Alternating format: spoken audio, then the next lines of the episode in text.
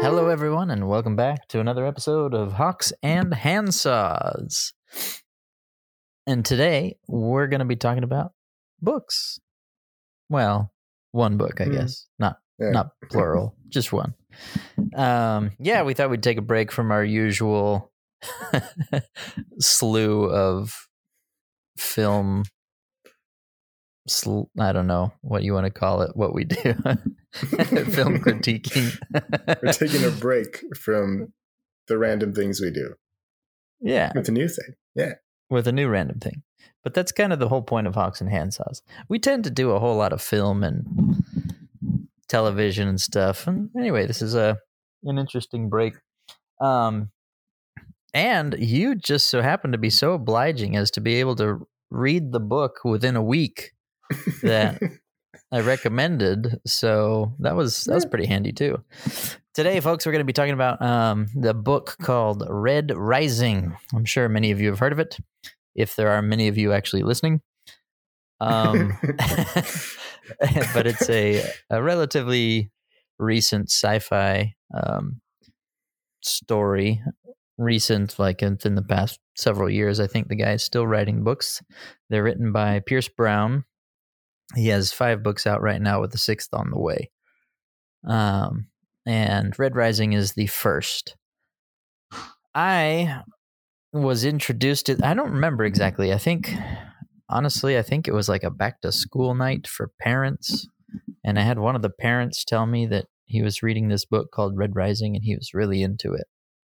And I said, "Oh, cool!" And I think he recommended I read it. And of course, I rarely take people's recommendations because most of the time people have no clue what I like. And I usually don't like what everybody else likes. Um, but then I think it cropped up again, and I don't remember where. I think another one of my colleagues enjoyed it. So I think it was just kind of on a whim.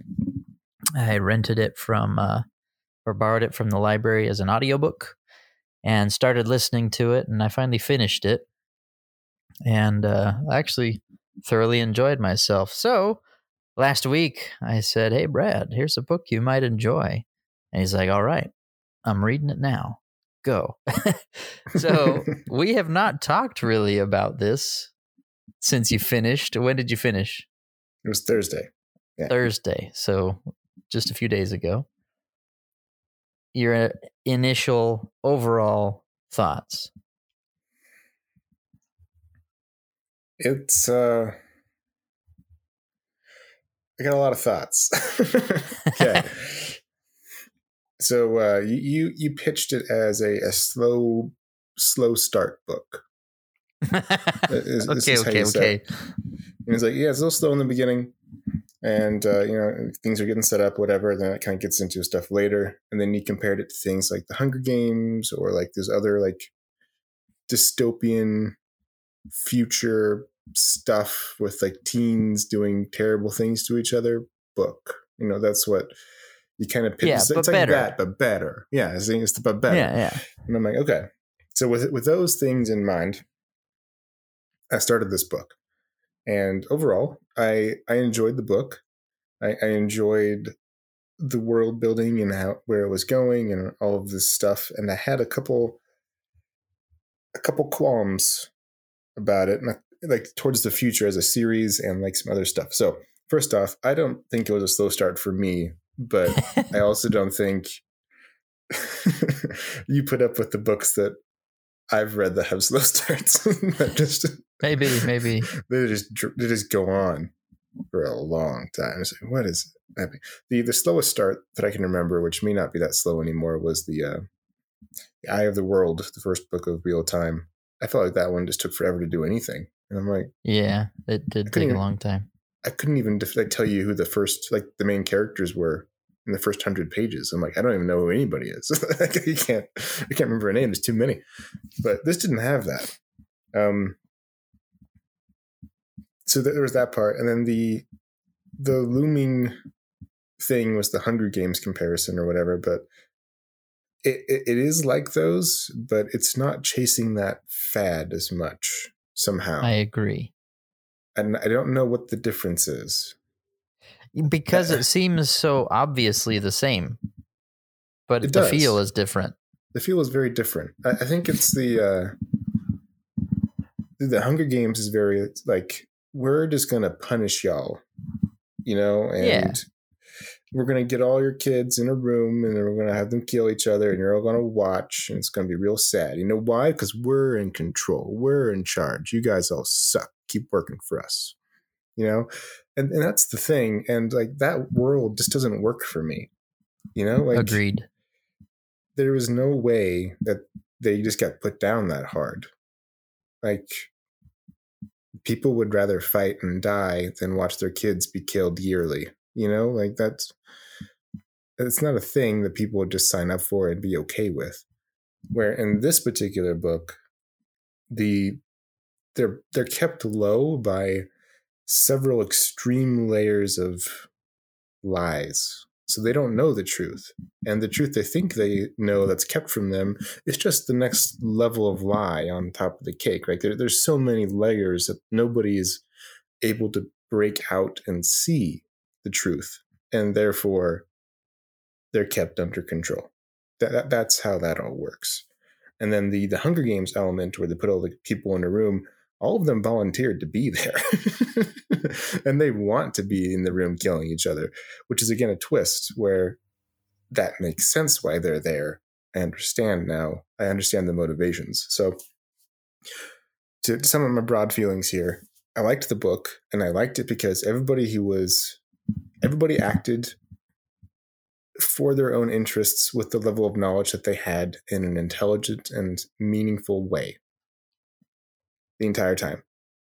There, there were no stupid choices like made without understanding the characters. Like, yeah, I get why that character made a stupid choice, but it wasn't like, oh, the character is just being stupid, right? Like there, there was none of that. Everybody was very intelligent and smart and tricking each other, and it, it was a nightmare for a while, you know, because everybody was intelligent Uh huh.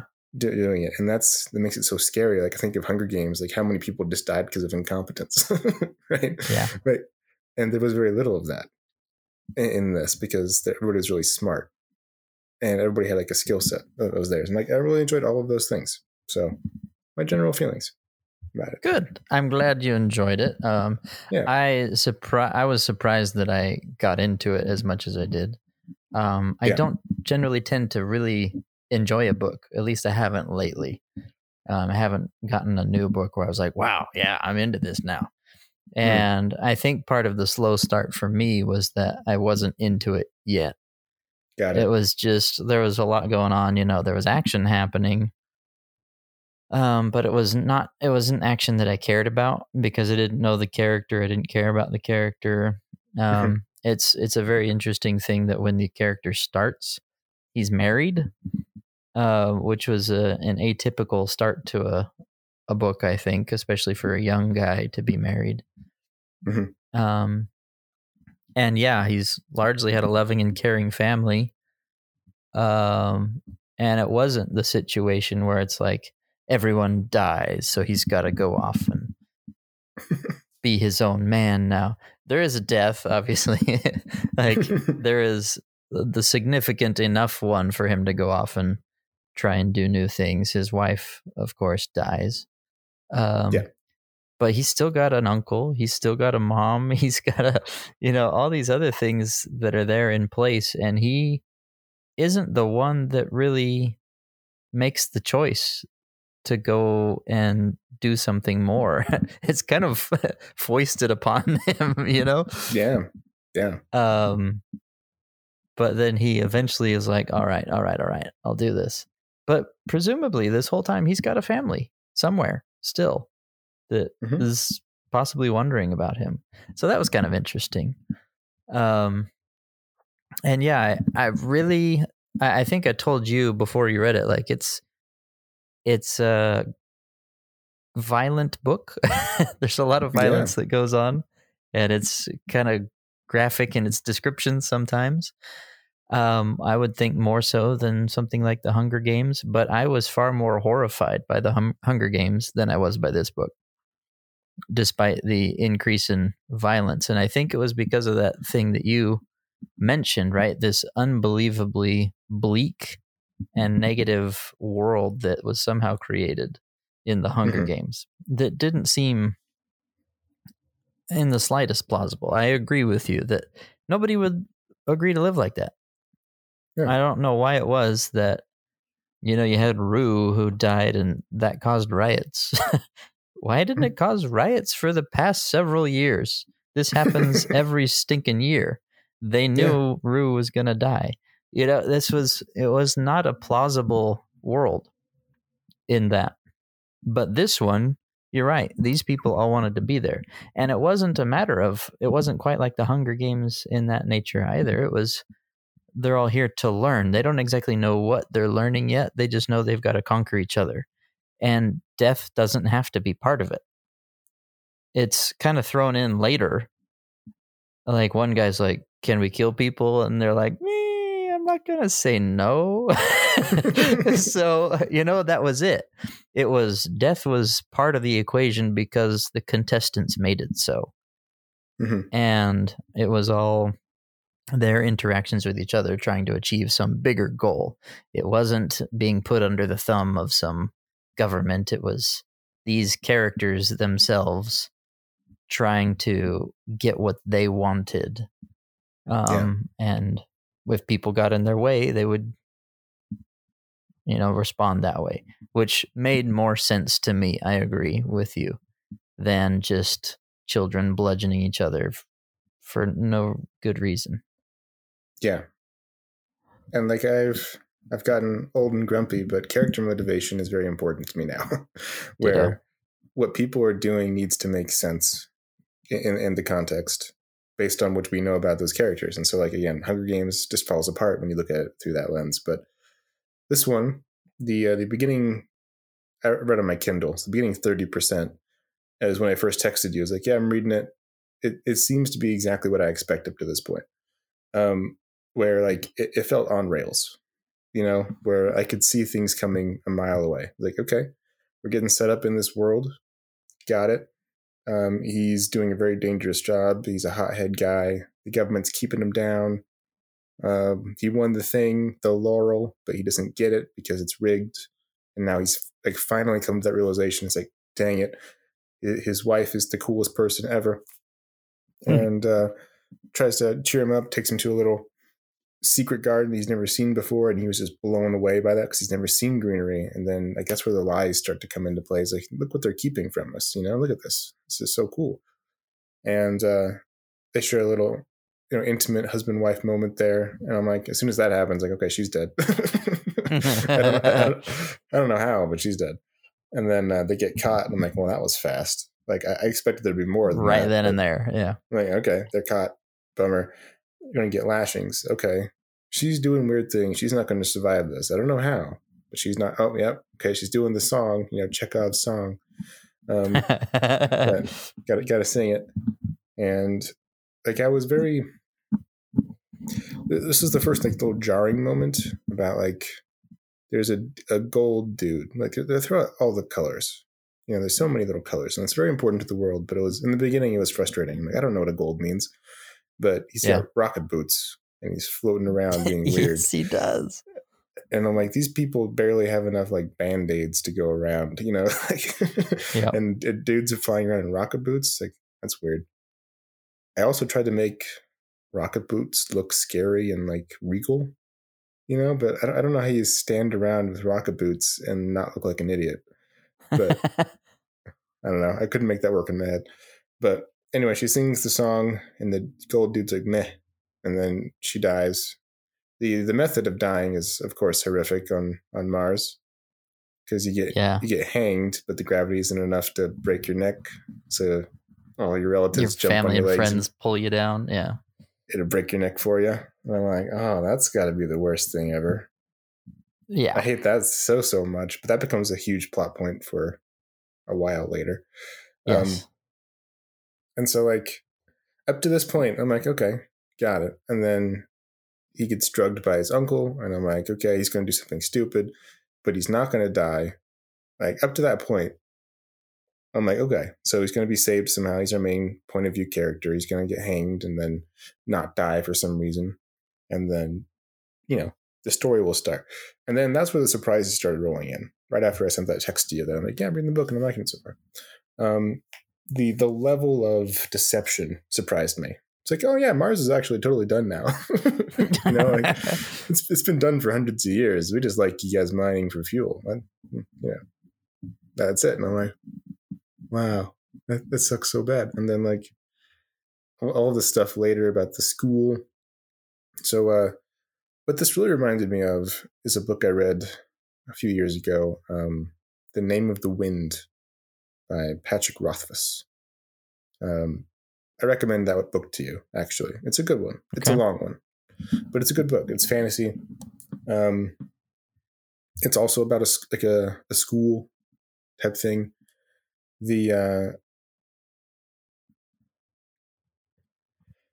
I guess I'm getting to this point early. I was going to make this point later, but the name of the wind had like this, you know, very bleak opening sequence. Then it gets to the school later, and I like, I, and I kind of like that. But I I like the intimacy of school settings. Yeah, in, in like in like books, and so the name of the wind number two. I don't know what the book's called. It's not the name of the wind. Something else um, branches out from the school and it's like a whole bunch of adventures out in the world and stuff. And I didn't like it like nearly as much.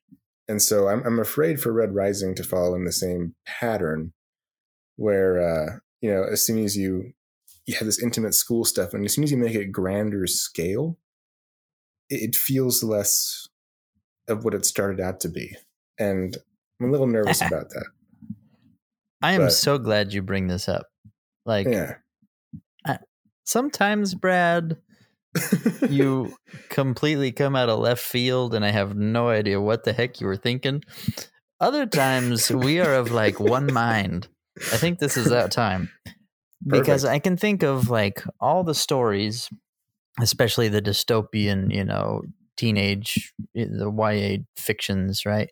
You get the Hunger Games. Okay, for its false and unbelievable world, what makes the Hunger Games at least a mildly interesting concept is the arena. Right? Mm-hmm. Which is where it's intimate. You have your set characters that can't move around anywhere. You have the team ups, the everything like that. That's where things get interesting. Um you've got Harry Potter, they're all at the school um, you've got, I think it does the same thing with, um, shoot, what's that series? Percy Jackson, right? They're all at the camp. Totally mm-hmm. not a school. It's a summer camp. Uh, um, you've got the Maze Runner, where their shtick was they're inside the maze and they're trying to get out. It, you know, it's not always necessarily a school, but it's you're you're locked in with your set people, and they're trying to work with each other and solve a problem. Mm-hmm. Um, and those are fantastic. Hunger Games, it just as soon as you got past the second book, the second book they had the second Hunger Games arena thing, but then as soon as they wrote themselves, or as soon as Suzanne Collins wrote herself out of a situation where the arena was no longer needed, it wasn't the Hunger Games anymore. It was just your regular old rebellion, you know. Mm-hmm and it, it was who cared. Um, Harry Potter, I think it stayed most of the time. It started to get a little bit different at the end, like book seven, we're just kind of roaming around places, and that's where it felt less like Harry Potter. But I mean, you milk six out of seven books. That's not such, not too bad. It's not so bad, and it ends at Hogwarts. So yeah, so it I think it stayed true to largely what it was trying to do. Um, yeah, because the location is like is a character almost like it, mm-hmm. it, adds all the context. You know, like yes, sorry, yes, Maze Runner. The, the maze is very interesting to learn about, to understand, to see how it interacts with our characters and how our characters yeah. interact with it. Like it's it helps so much. And okay. then they escape the maze, and it's like it, you have no reference point anymore. It's just another. Right. Yep um yeah it loses the thing which made it interesting they all have their shtick which is like here's my new edition and then that new edition becomes irrelevant Mhm. Um. So this one, I totally agree with. Dang! Now we're out of the school. What do we do? And I'm actually very surprised because I'm in the second book. I don't know. Did you start already? Yeah, I'm about three quarters of the way through. Holy smokes! I read books very fast. Yeah, you do. When do you find time? So I think books I'm. are Go ahead. books are easy to find time for. They're great. What? Yeah. What do you do with your life? No, like it's I'm an English teacher. Presumably, I like reading. I don't have time. Oh yeah, you have like little moments here and there, and you just pick up your Kindle and like just read a page or two, put it down, carry on stuff, you know, page two. and That's it. That's great. Uh, You you know, like it, it takes time to sit down, put on a movie, and like focus on that. But like with reading, I can like bounce between stuff. It's great. okay. Well, Yeah. then I feel like we can ask the follow up question. Do you feel like it's lost itself with the second book? Maybe a little. Um, Okay. We won't necessarily need to get into too much detail because this is primarily about the first, but probably with the first. I don't know where you are. I think looking at your bookmark, you're further than I am. Looks I think I'm further than you. you, so. but Um, that won't be for long. not for long. no, the uh, the reason why it's uh, it's carrying through to the second one pretty well is because of the uh, the initial conceit of the book, the series, I guess. So um, the whole idea is that the Reds are the the lowest class. Their job is Mhm. to do the most dangerous jobs, not know that they're they're doing the dangerous jobs, and kind of die, die quickly, but keep the fuel coming. And so that's what they do. Um, and so there is a group of people, the sons of Ares, and they're like, we want to stop that. We want people to be free, be equal. And so they, they get your main character, dude, and uh, body modify him real good to blend in with the golds. And the golds are the people in charge, in charge people. And the entire reason why they're doing this is they want him to infiltrate the highest like tiers of society so he can like instill change in some way. That's the whole point. And so the school is just a means to an end. And that's the end. Yes. But at the end of the Yes. school, that's just his foot in the door to accomplish the mission that he started out on. Right? Yes. In the Hunger Games, you survive the Hunger Games, and what do you get for it? You survived the Hunger Games. Congratulations, you're not dead. Yeah. Yeah. That's all that happened. Like, conclusion, it's over. Um, but this just again, it wasn't that. Like, there was enough there to carry to book two. It's like, well, where does he go from here? You know, how does he continue his his quest for equality or for freedom or for whatever he feels like? Is he is he being corrupted by being a gold? Is he is he not? Like, there's a lot of questions still left unanswered that are interesting to explore. So Yeah. that that carried me to book two, and uh, yeah, again, we're not talking about book two, but it feels less structured so far, and it feels a little bit more. It, it feels like the, the characters are keeping more secrets from the readers than it did in the first book, but um, Yes. and, and that's kind of frustrating. But yeah, first book, I want, I want to stay focused. Okay. Um Yeah, okay.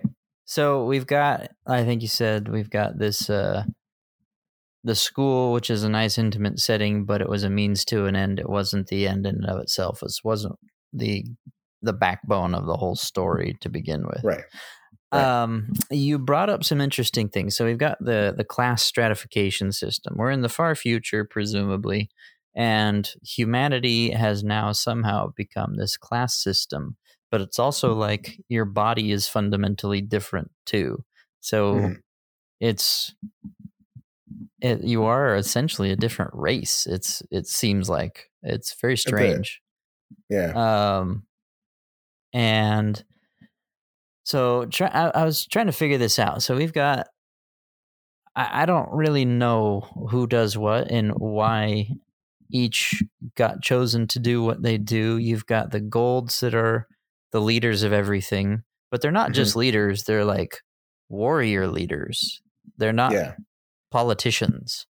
They do politics, but what I guess one of the things that we should probably mention to to the audience here, if they haven't read them before, I'm hoping they have, so we're not destroying everything for them. But but all Yeah, the the can- Roman make their own stuff, that I know, right? All the Roman stuff that they throw in here, right? Every all the the nomenclature Mm-hmm. um, from Roman mythology, um, even the the houses, that kind of stuff. They use the the the Roman titles and stuff like that, um, which is kind of cool. But I think it's trying to indicate that this is a militaristic society, right?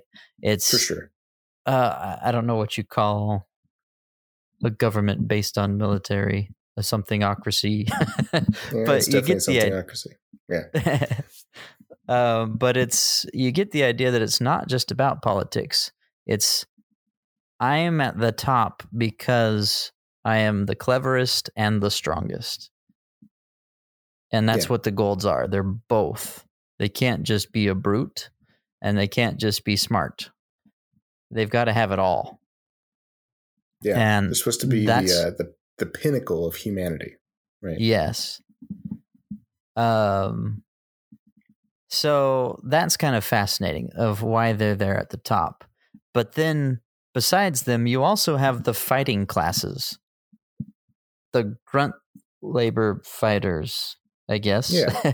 Yeah. um you've got the the grays, you've got the obsidians, and then you've I don't even know if these other guys were introduced in the first book, but in the second book they're there and there's the stained, which seems like the upgraded obsidians or something like that. Some, something like that. And I couldn't tell you what the difference between grays and obsidians are either. Yeah, So but they're all the fighters. The fighter dudes. Yeah. And then you've got the pinks, which are like, I couldn't figure out exactly what they do, but at least one of them is they're like the, the, uh, I don't know, the, the toys. That's not the right word for it. What's the, No, They, they're, uh, they're the the human touch specialists. okay, sure. This is kind of how I would do that, like define them because they're not just prostitutes. They're not just like That, that's the word I was like looking that. for. Couldn't think of. you, you go into toys instead of prostitutes. I really could not think of the, the word, but I was That's also trying to broaden it out too. Like, but it's not Yeah. just that that they do. There's something else I couldn't figure No, out. they do they do like chiropractic work. They do like massages, like masseuses. Like they do all the stuff where there's humans touching humans. Okay, It's kind of okay. what they it's kind of what they do.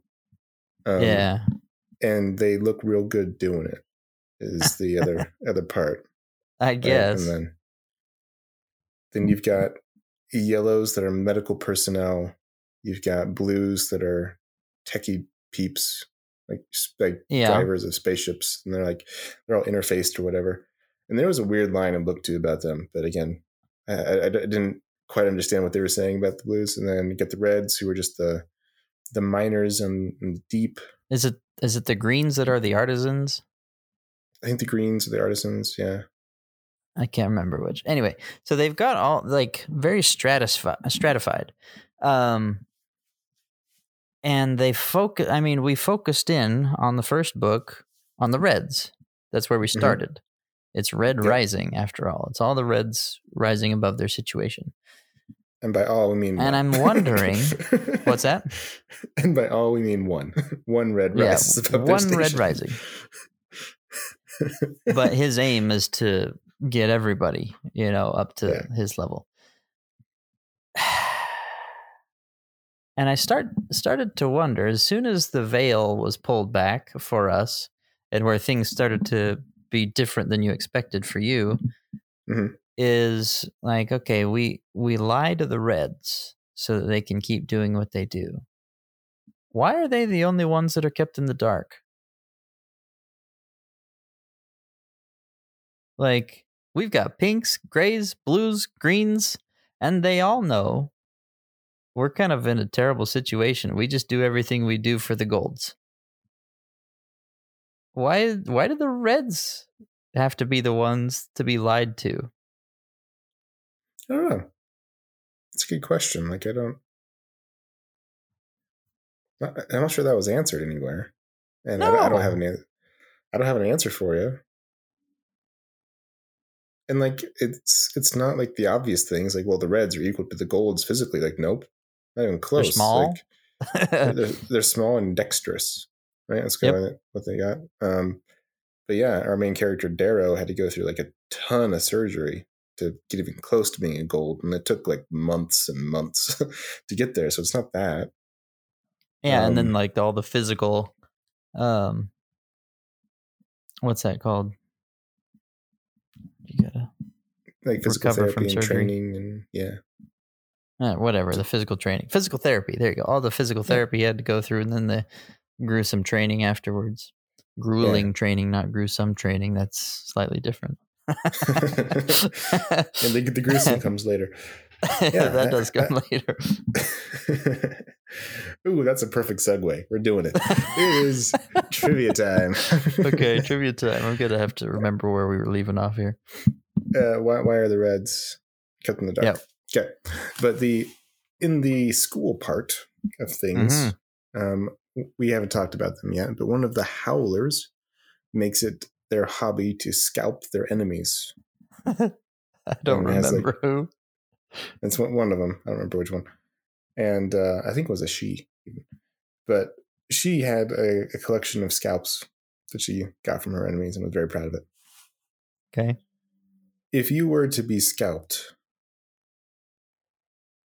do you think your scalp Oh. grows back? Does your hair come back? What do you do? So presuming you're still alive. Yeah. Okay. Which, I mean, being scalped is not a fatal wound necessarily. Yeah, yeah, yeah. Yeah. Uh, but Wouldn't be y- I mean, usually, in order to be scalped, you you imagine you're incapacitated and you're wondering, you know, it's Yeah. you're not going to be sitting there just like, oh yeah, go ahead and take the top off there, hon. it's got to be a Um, significant reason why you're no longer moving. yeah. yeah. Um, but okay, so presuming somehow you you are alive Yes. and you no longer have your scalp. Uh, I mean, I'm trying to think of the rest of my body. I don't know. Have I had any large chunks missing? not, not really. Does it grow back?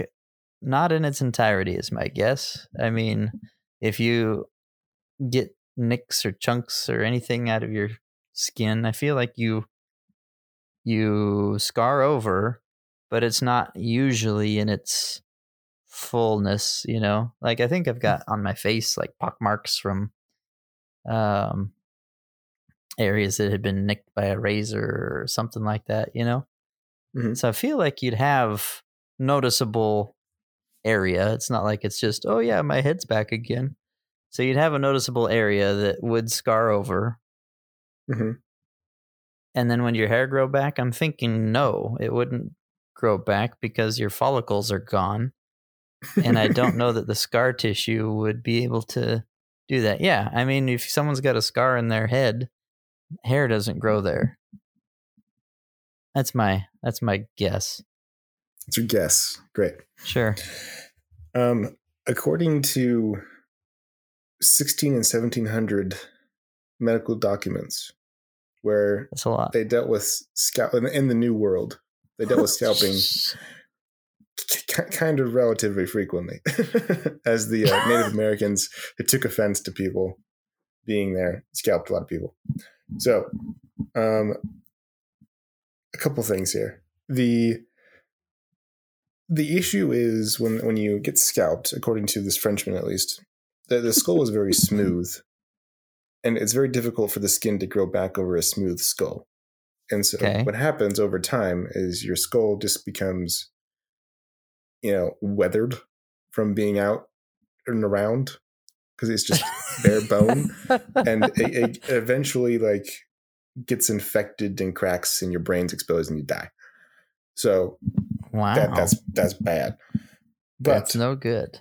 there is a way of dealing with that you need to score the skull So like drill little baby holes in your skull everywhere. And because of the roughness, your your body tries to heal the bone and in doing so grows new skin with it on top of that. Oh. And so the, the skin, from what I'm understanding here, is growing directly out of the bone, not from the edges of your skin, but from like the middle area. And it grows fresh new skin from that, is what I'm reading and understanding here. So based on 1700 cool. science.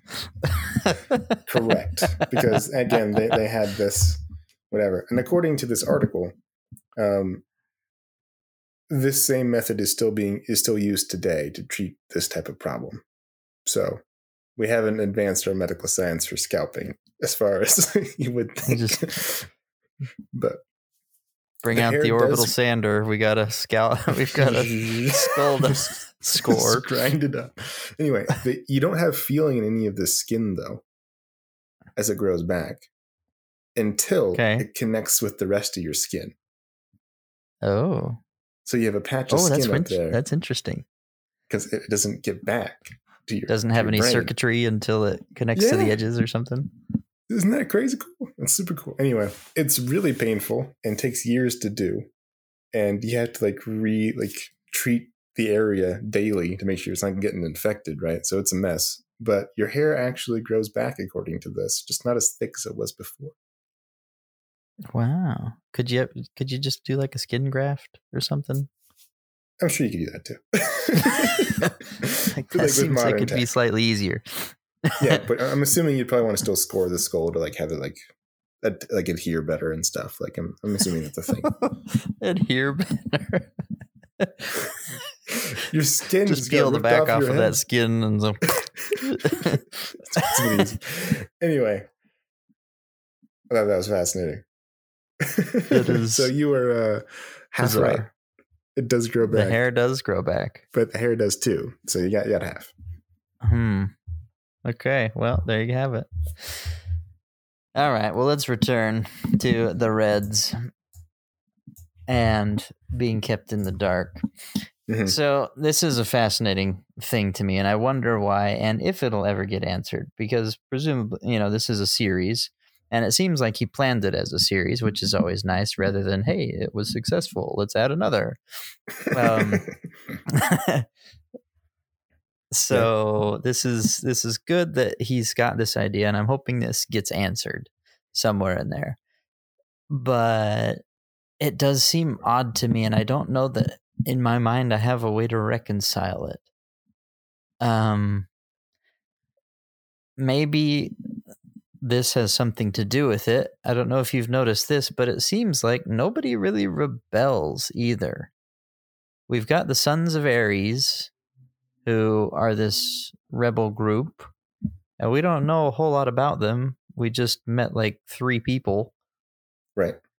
And that's all we know about them. And one of them is kind of battle hardened and angry about life and the other one's actually kind of nice, you know. mm-hmm. And then there's I don't remember everybody. Then there's the surgeon dude who doesn't really yeah. care about things. He's just there to make money, I guess. Uh, I think he's more in it for the uh, the satisfaction of creation. Yeah, right. He doesn't. So he's just like everybody else. They it doesn't seem to matter to them if they're pink or green or blue or whatever. They're content with their station in life and what they do. Yeah. Except for the Reds. Well, I mean, they are because they don't know any better. But. Except um, who are um the Sons of Ares? They did start from the Reds. It's true. Aren't they Reds? And so. then the very first thing that we hear from Darrow is that his dad is dead. Why is his dad dead? Because he was singing the forbidden song. And why did his wife die? Because she sang the forbidden song. Mm-hmm. And so there's like, and even while going around, mm. there's all these rumblings of discontent, you know, and people like they have their things that they do to rebel against their stations, even when they think that they are preparing Mars to be a habitable place for humanity. So it seems to me somehow the lowest of the low, the Reds, are the more are the most likely to rebel. Yeah, you're right. And like uh, all of the other colors, like after the broadcast of Eo singing, they hadn't heard the song before. Nope. Like they weren't like, oh, she sang the forbidden song, you know, and that's why she died. That makes sense to me. It's like, no, this was all new to them. The Reds Right. they knew, but The nobody else knew, did. but none of the other colors seemed to know, which is interesting. Um, is it because their job sucks? Uh, Doesn't everybody's like pink? I would imagine that's the worst. Yeah, but if you were bred for that and like trained for that, and it's like your life, you know. Like the Reds, like No, what? but like, the, the the Reds are yes the same, but their job is to drill down into like the most dangerous places where you're getting attacked by like freaking evil snakes, Snakes. of doom, and like you're dealing with exploding pockets and you're like melting the entire time. Like it's it's a little bit different than being you know, like a, a prostitute. It- Like in, in our real world, we have people that elect to be prostitutes, you know, and like sometimes it's forced upon people because of circumstance, but some people do elect to do that. Um, do people elect to be drillers in the dirt with evil snakes, like next to the core of the earth? Like, uh, maybe, maybe we do if they get like a lot of hazard pay, but they're not paying the Reds anything, but they pay everybody else stuff. you yeah, know? and so like, but it's still expected of them. I feel like in the situation with I don't know, like prostitution or whatever, it's it's one thing to go into it of your own volition and get paid for it and be f- free to leave it as you will. It's another thing that you have you're forced into it. You have no other option, which is, you know, what we've got now even still. But that's like we're getting to trafficking status. And everyone knows that's like the worst thing ever. it's true. And I feel like that's what the pinks are.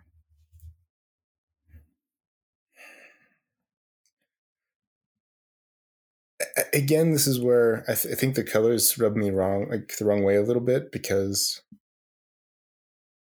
what if you're just not good at that thing? Yeah. yes. It's not a matter of they're born and you take an aptitude test and then you're assigned. It's this is who you are generationally. Yeah. So I wonder if there's something genetically going on that makes that more okay for them. You know? Yeah. I don't know. But this is perhaps a good segue into uh, the character, the Jackal. Yeah. because he I don't know, he was an interesting character to me, but he's a gold, but he's not good at being a gold or even Sevro, right? The two of them are not what you expect a gold to be. Right. The Jackal's the son of the head honcho, the arch governor of all Mars, Right. and And of course, the one that killed the main character's wife.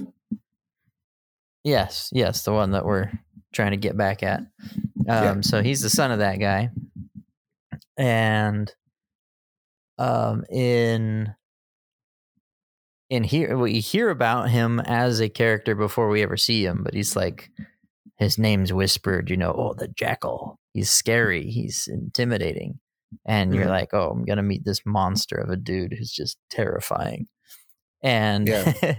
we actually meet him before we know we meet him because he's sneaky. He's not actually a terrifying person. Uh, well, okay, I take that back. He is a terrifying He's a, person, he's a terrifying but in a person, yeah. different way. yeah, and like the, the introduction of him was I thought really cool because it was the whispers at first, and then we see like a lieutenant or whatever of the jackal, and she's like this, you know, like kind of not all there girl I say girl because they're all like 16, right?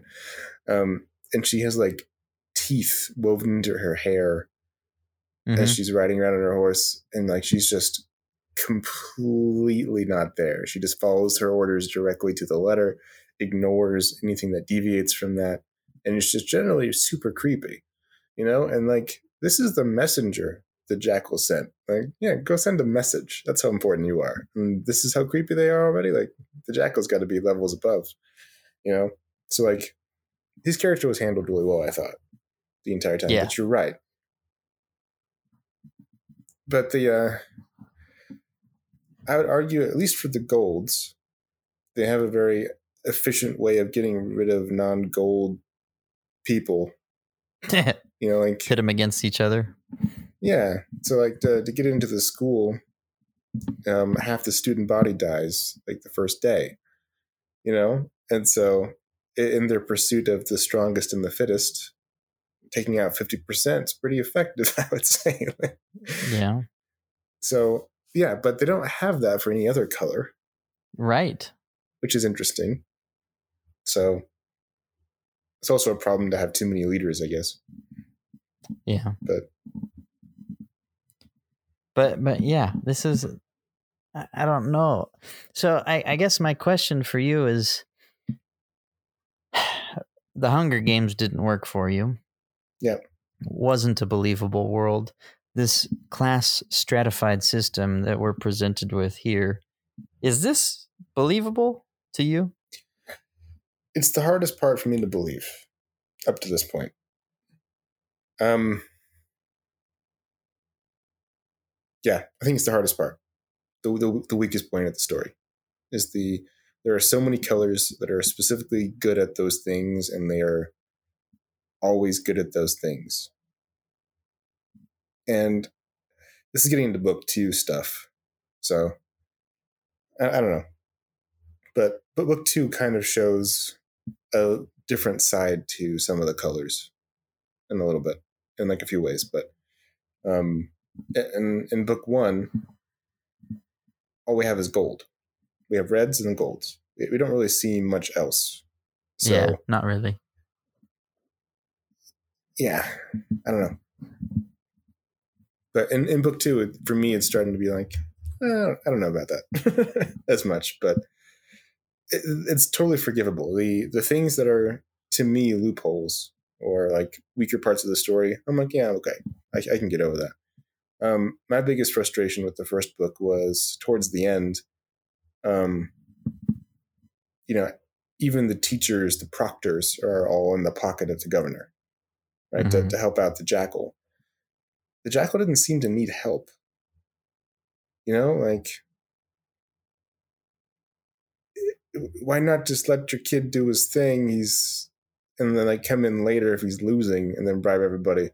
But this kid is ruthless you know like he would have done nearly as well by himself i feel like but you hamstrung all of his chances by giving an opportunity for him to be found out as being like a traitor you know he left himself open which seemed weird but Yeah. Well, I don't know how I feel about that. Like, okay, so you're, you're talking about how all of the coaches, essentially, pretty much each house that they're assigned to, they all have their coaches. I forget what they're called. Um, but it's kind of funny because they all live on Mount Olympus, so it's like the the place where all the gods dwell. Um, a lot of imagery and um, Roman illusions that we've got going on there, Roman and Greek illusions. And so they're all in the pocket of the arch governor to make sure that his kid wins this whole thing. And I I don't know that he would have done well without help. Like he is ruthless. He's got his own special brand of cleverness. He's not ruthless in being like a warlord though, which is what you expect him to be from what you hear Right. about him. Right He's ruthless in that he's like cold and unfeeling and clever. Um, just knowing the ins and outs and how to work people and stay alive. And the only The- reason I think he stayed alive wasn't because he was like rallying troops and cowing them and stuff like that. It's because he ate people. like he was at the brink. He he wasn't going to make it and he survived by eating other people in the yeah, other students in the place. yeah. So uh yeah, of his own accord, would he have made it? Maybe. It's just it seems so heavy-handed. And and I guess from every everything else we've seen about this society, it wouldn't have mattered if it wasn't for our main character. Right? I I think that's probably what the uh the reality yeah. of the matter is. That's why I kind of like it bugs me, but it doesn't because this has probably happened before and it'll happen again, but nobody's ever questioned it. This is part of the game, right? Yeah. And so I, I can kind of see that, but I don't know. That kind of kind of bugged me a little bit. The uh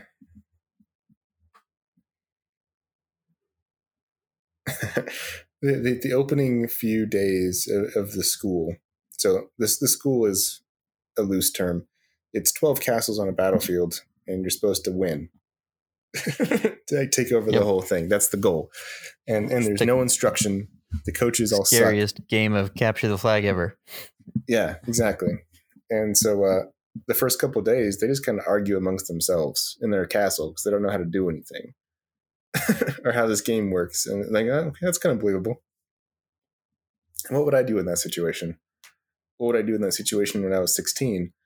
Um, you know, like, it's just a lot of, huh.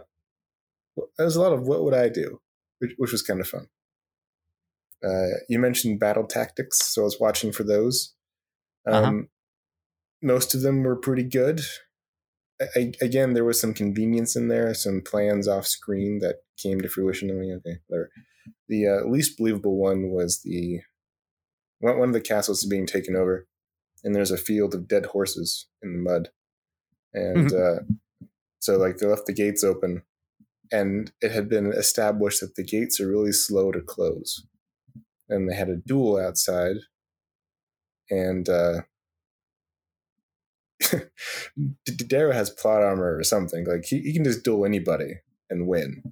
And, Yes. and, and it's fine. Like this guy beat me. He's stronger. He's faster. He's more well trained. But I'm the main character, so I'm gonna win. And I'm like, okay, sure, go ahead, main character. And then like in this particular battle, he had a plan. He had a trap set, and then he decided, no, I'm gonna win this duel fairly first, and then spring the trap. and I'm like, okay, sure, dude. And the trap was him giving the signal, and then a 20, 20 students ripped themselves out of 20 horse carcasses and rushed the gates. And I'm like, I just don't think you can sneak 20 people into 20 horses and not have anybody notice. Like, that's just way too difficult. What are you putting all the insides? You just carting out like 20 horses worth of guts somewhere and like nobody notices? all the foot all the footprints, all the digging, all the whatever. How do you breathe inside a horse carcass that's been sewn closed? Like, especially for hours and hours until this duel. Like, I don't, I don't buy it. I don't buy that. but it is But- totally like Greek and Roman in its It- inspiration. One hundred percent, and it is totally appropriate for the people in the horses. So Yeah. Yeah, the Sevro and the the Howlers. So kind of rolled my eyes at that one a little bit. Um, assaulting Olympus was fun. Yeah, I uh, love messing, that part. And messing with the coaches was fun. The proctors. Yeah, it's like the point of the game is no longer the point of the game. We're taking, you know, we're taking the, the stronghold here. The, Yeah. We're taking all the coaches down. You're like, yeah. that that was super fun. And then uh yeah. The the love interest Mustang. uh huh. She was the the, the primus or the uh, domina of her house. And uh main character did some shenanigans and took over her her house, but she escaped. And while he was chasing her with creepy, really mean guy, he, he saw her in the mud or the, or the bushes or whatever, and they made eye contact. And then he's like, I'm with the creepy guy who's going to be mean. Let's just And pretend like we didn't see her. Move on. And then, uh, yeah, when, when, when Cassius came over and stabbed him, and I'm like, oh. She's gonna save Then- him. But I'm like, yeah, she's gonna save him. I get it, but I didn't expect it to be such a a big deal. Like it became a whole thing, and then like a whole relationship. I'm like, okay, this isn't just a another lieutenant, another whatever that he's been gathering. This is something different, hmm um, which has been really interesting. And then book two is you know book twoing that. Um, but yeah, that was kind of cool. The the reveal at the end, like I knew there was something between her and the jackal because it was very obviously established. I didn't know what. I'm like siblings, maybe. That was my guess. They're twins, so I was close. So yeah, they are siblings. I, I guess it is siblings, huh? Dang it. But yeah, but but like the will she betray him? Won't she? Like that. That was a really fun moment, and then uh her ultimate loyalty was fun. Bringing Yeah. her twin brother was fun. Yeah, look at that. well, I mean, I like that they threw that in there. That it was like, oh no, but better yet, I I like that it stuck to its guns. Like Mhm. it would not have made sense for her to betray Darrow at that point. Right. and so that she stayed true to him and it's like yeah you know i i gave you my brother because i trust you more Yeah. And i was like yes that's the way it should have been so it was Mhm. their whole character motivation thing again it made sense people acted the way they should have Yeah. And that was the my impression the whole way through, with the uh, not sure the exception, but when they retook the castle of Mars or whatever, and I think it was called something else, but um Cassius was there. He does this little blood feud thing. And I'm like, is that in character? I don't think so. Maybe? cassius was the uh. only character i had issues with his behavior even from the very beginning you know where he's like wondering about his brother like did he really hmm. expect his brother to survive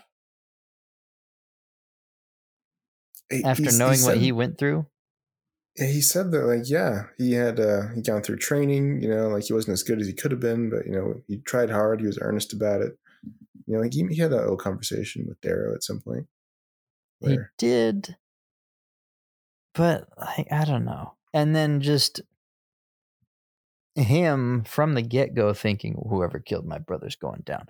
I understand the emotional trauma that that would have been initially, sure. But Yeah. then after knowing what everybody else went through and that you yourself had to go through that same process of just duking it out to the death with some one other random person in a room, I, I feel like he's a relatively reasonable person and would Yeah. have understood to some extent, especially with the close bond that he had with Darrow. And he never does, which I don't know. That I don't know how I feel about that. yeah Out of all the characters, who's your favorite?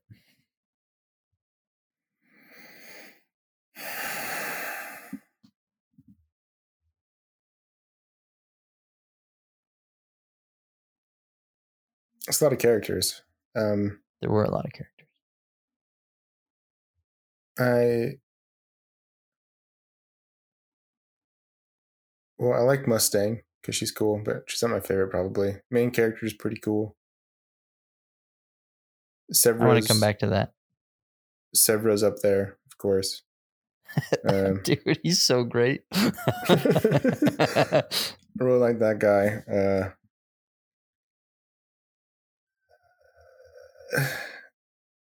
it's probably Sevro out of all of them. Yeah, like uh, Roque or whatever. Didn't have I too really much like going Roque. on. Roque was good, but I don't know. It it wasn't like a standout character for me. Um, Quinn was cool. I liked Quinn.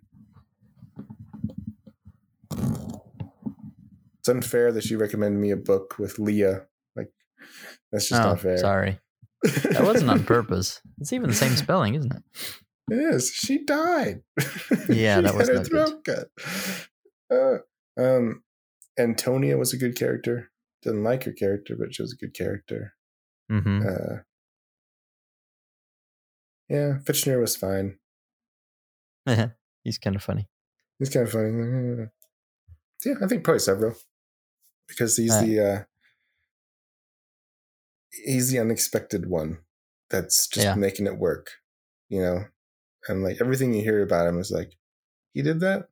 Only a crazy person would do that. But Yeah. And that he just he does things of his own accord, right? Yeah. like he's like, "What do you think I've been doing this whole time? Hanging out in the bushes?" and they're like, "Well, yeah, we kind of did." but no, he's been like reconnoitering and all this stuff. He's been yeah, doing really and I think that's his strength, right? Is that everyone underestimates him. Mhm. And uh he plays it off real well and he doesn't take anyone's guff. no, he just he'll tell it straight. He's the most as much as I don't generally like this sort of thing, he's the most foul mouthed gold out there. and it's funny when he does it. Um, But the fact that someone like him decides to follow Darrow like to the ends of the earth is like heartwarming. It's like, oh, Yeah. yeah. So coming back to Darrow, you said that you like Darrow. I feel like in a lot of these YA fantasies that this seems to be um, inspired by, but also this one's not YA because it's far too violent for that. Um, it, I feel like a, a big pitfall of all these is how idiotic the main character is. Do you feel like that's a case? That's, that's the case with this book. no, I don't think so at all. Because uh, the main character is intelligent, and to make this book have drama and conflict, it seems like every adversary is intelligent, or if Mhm. not intelligent, they have more resources. They have more something, and that's a challenge to overcome, even if you're a smart person, even if you're doing Mhm, your best. To, mhm. like, and that, that's why it works. But yeah, like I, I understand this character, and I think he's an intelligent character. So, yeah, it, it, it works for me because he's he he tries and fails several times in the beginning of the school. you know, he tries one way, starts to work a little bit, tries something else, totally fails. Um, he, he ends up getting stabbed and left for dead, like we talked about. You know, and like he has to start over from scratch. yeah, You know, like but he Yeah. also decides to do it differently. do it differently because he learned. You know, Yeah. like that didn't work. He he analyzed it. What didn't work about it? Okay, let's try something different. You know, and like And to be with the help of process. Mustang too. To help a Mustang too, yeah, Yeah. And so like that's that's really cool. I agree. I think I'm he's a to think he's a solid main character. Yeah, but that has growth and learns stuff. Like I'm trying to think of Katniss Everdeen. Like, what does she learn and grow about in during the Hunger Games? Like, She's don't good wanna shooting die. stuff. I, I still don't want to die. I have a new way of figuring out how not to die. Yeah. you know, and like, and she's like- pretty selfish yeah, and lacking in personality. Darrow, like, he has humorous moments. Yeah. And he has touching moments with other characters. Like, he has genuine concern for them, which is nice, especially considering that he is a red. He's infiltrating this group to take everyone that you interact with beyond a certain point in the book down. Mhm. And as the suppressed minority, if we want to call it that, he has come to understand these people more than he did before and grow to love them. Yeah. Even though they're his enemies. Uh, yeah, that that's tremendous like growth and emotional stability and understanding of the world around him. We I Yeah. feel like we tend to get a lot of uh his emotional turmoil because it is written in first person. So we we get all this stuff uh, that he's feeling on the inside. And because of that we think of him a certain way, but then when he actually does things in the world, it's not always what he was thinking internally. And I kind of like that too. You know, he's much more bold and straightforward and let's go do this when he's acting. And he's working through things and timid and torn internally, which is I feel like what the real a real person would be like.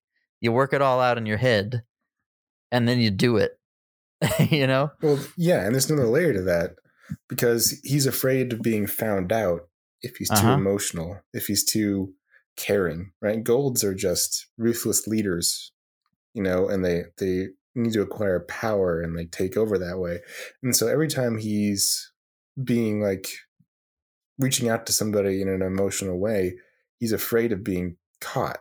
He's afraid of being like, that's not very gold of you. Like, you know, like that's that's part of the reason why there's so much disconnect between action and internal thought because he's it's part of the subterfuge to some Yeah. extent and Yeah. and so like th- there's multiple layers to it which again makes it interesting it's like if he did share a touch more could he have gotten away with it i don't know i don't know but in the end of the book he's fully embracing it like we're doing things differently Yeah. and uh that that's exemplified at the end where bad guy governor is like hey I want you to be one of my family.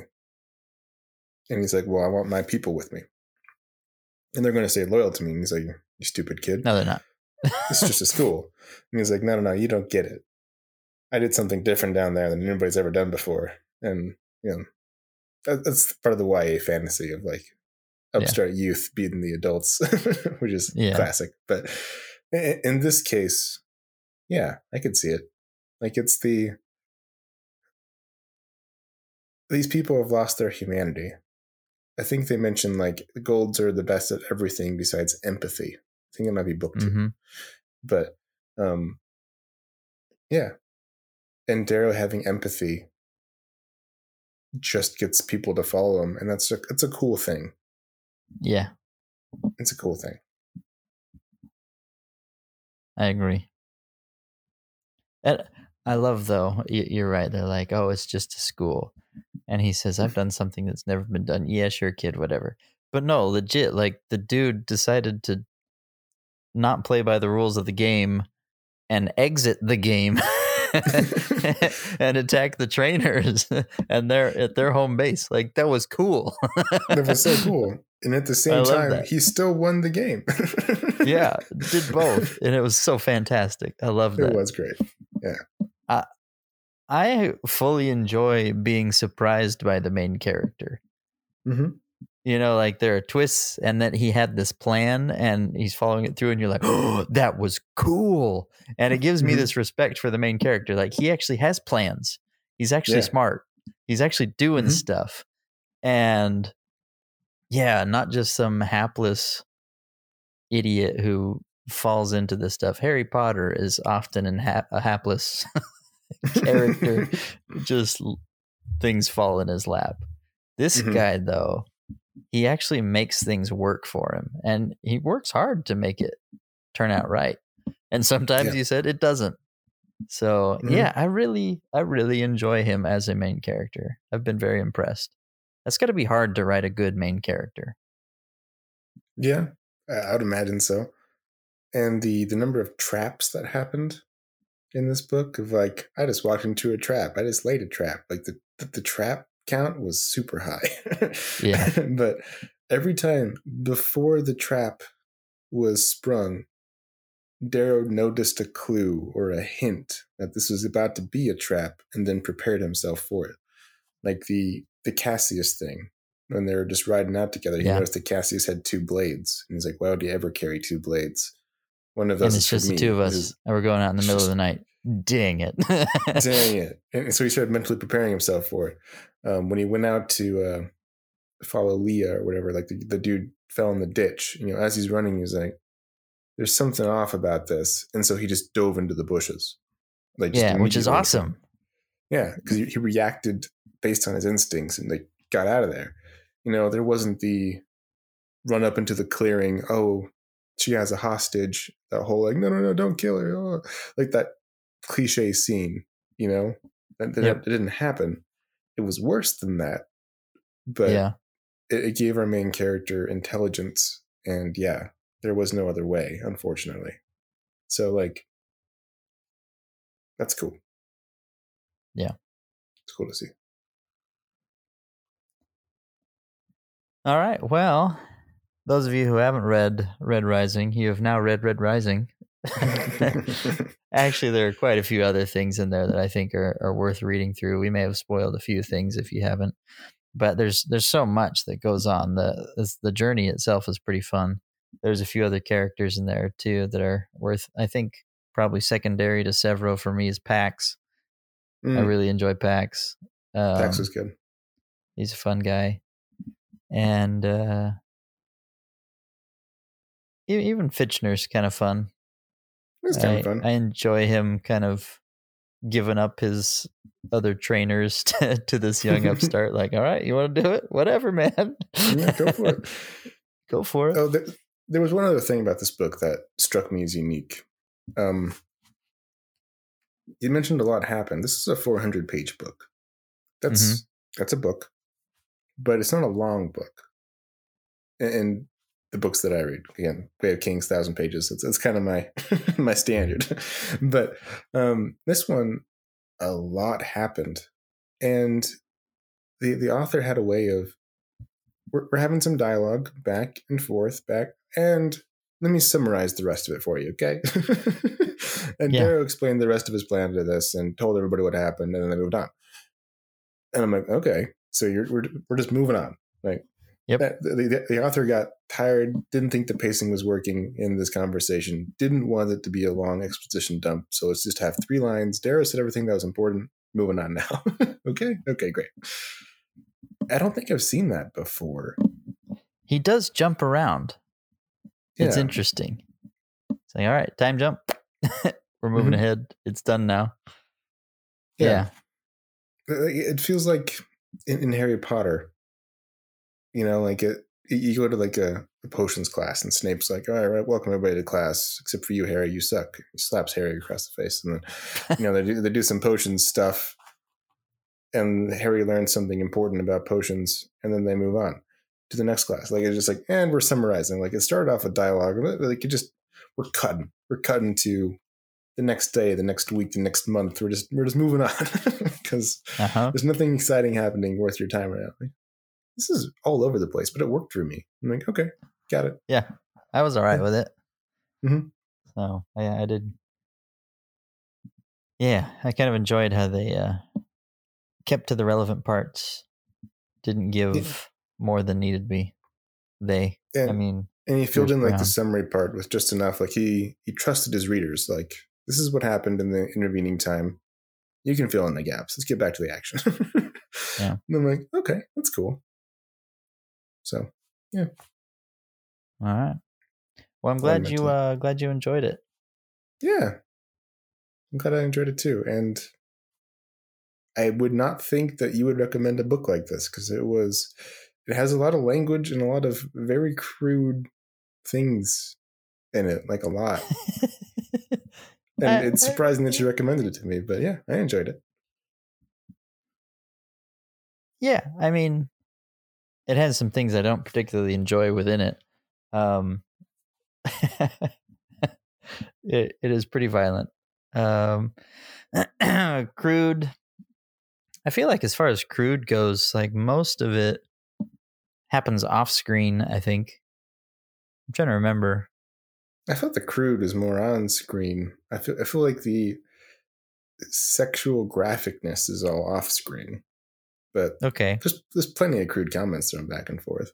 There is that, yeah, yeah. All of the sexual abuse and rape is off screen, thankfully. Yeah, but uh, oh, I mean, how much of that's coming from Sevro though? a lot of it's coming from Sevro, sure. and he's kind of funny, so it's it's more forgivable. Yeah. Anyway. Um, Sorry, you're trying to wrap like three times. I'll let you wrap now. yeah, no, that's all right. I, I did just want to say though that there is, as far as the writing goes for this series, it's I think it's pretty intelligently written. This has been Mhm. thought about and put together well. It has clever person to person interactions, um, and it has funny moments too. And that's one thing that I really enjoy. I feel like humor is very difficult. And a lot of the people who create new worlds they're just the nerdy guys that sit at home thinking about how cool this would look and have no sense of people. Mhm. um, but this these this first book and now in the second book is very well thought out in how the people interact with each other and how humor comes off to people too and I've LOL'd a few times, you know, in these books like that was good. Um uh, there's nothing worse than like an author trying to infuse humor into their books and it lands flat. You're just like i know you were trying to be funny but all i see is that nerdy guy trying to be funny and it didn't work. I, I don't know if that if i explained that well but anyway good book y'all should read it Brad's uh, warning was important for those of you that are our family friendly audience. It is violent. Bear that in mind. Probably more violent than the Hunger Games, but less shocking than the Hunger Games um, Mhm. because of how the violence is used in context. And uh, yeah, there there's there's crude stuff. There's some language. Some of the language is actually invented language. So there's that. But anyway, with that uh with that uh what do you call it? What's that? Yeah, disclaimer. I was gonna say grain of salt. There you go. Take it with a grain of salt to our opinions here. But we'll uh we'll see you all next time or talk to you all next time. Man, we really got to work on our uh, pat phrases. They just don't work sometimes. Take care, everybody. Goodbye.